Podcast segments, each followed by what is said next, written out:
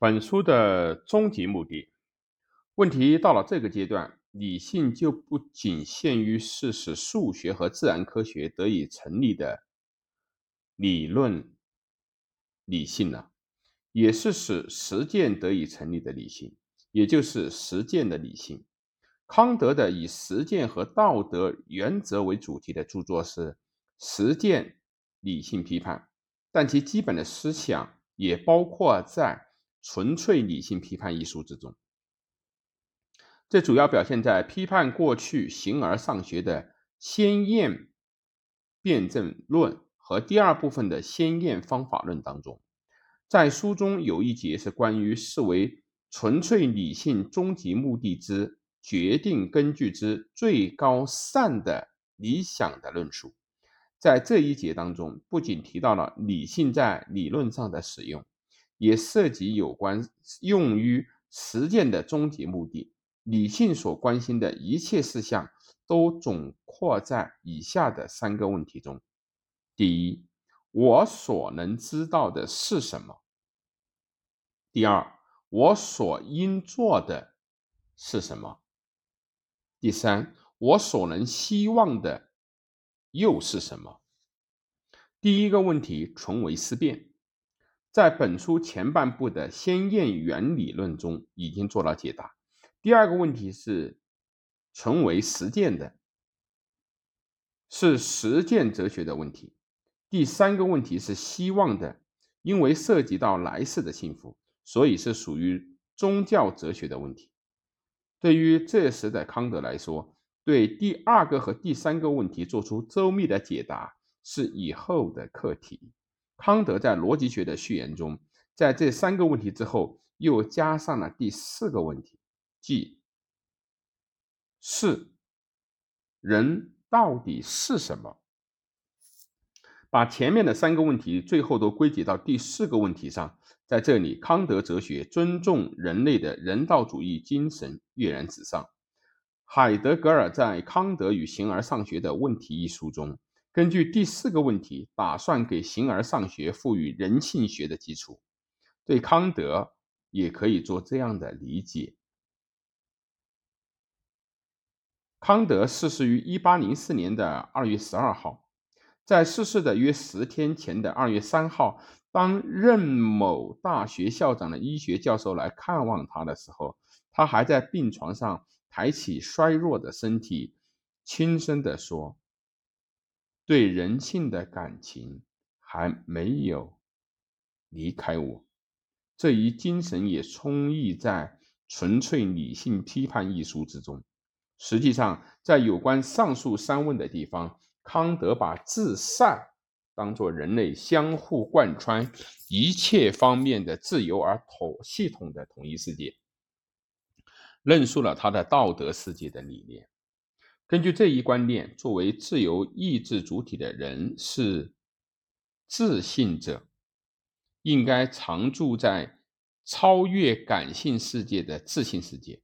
道德世界的理念是自信世界，这是通过实践影响感性世界的力量所产生的理念，并且这一实在性这里又被规定为理性的存在者在感性世界中的。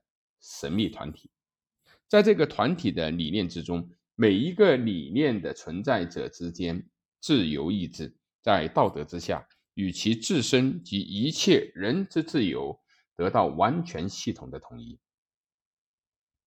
人也和自然物相同，住在作为感性世界的现象界，但超越这个现象的界而归于自信。康德在本论本体论中。论及作为认识主体的自我时，说：“我作为知性者而实际存在，并做了以下的注解：我思是表现我的现实存在的规定作用，但是我自己不能视自己为独立自存的存在者，不能视我为现实存在。我的思维。”仅是规定作用的自发性的表现，我的主体存在永远只能是感性的，也就是只能够被规定为一个现象的现实存在，但是我的思维的自发性，则使我可能称之为自信者。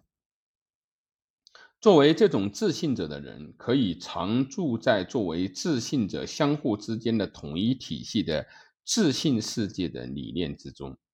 通过作为数学这一自然科学的对象的现象界跃入形而上学的世界时，如何赋予作为道德世界理念的自信世界以基础和位置，是留给本书读者的课题。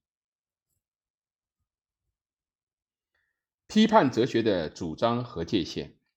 如果我们联系到本书的书名，那么首先要弄清楚被称作纯粹理性时的纯粹是什么。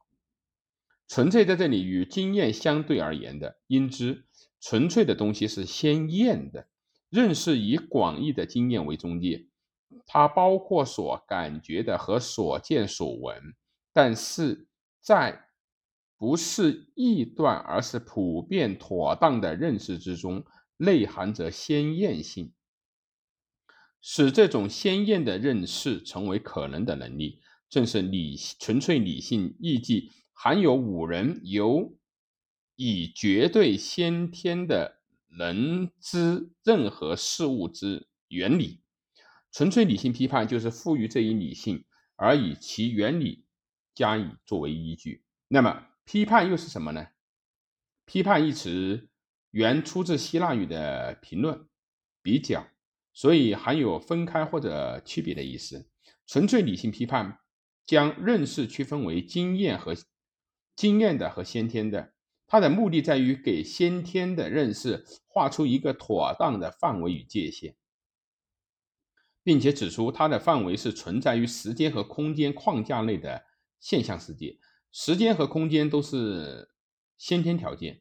现象世界确证它的存在，因此认为超越现象的自在之物不能认识，这是批判哲学的一个特征。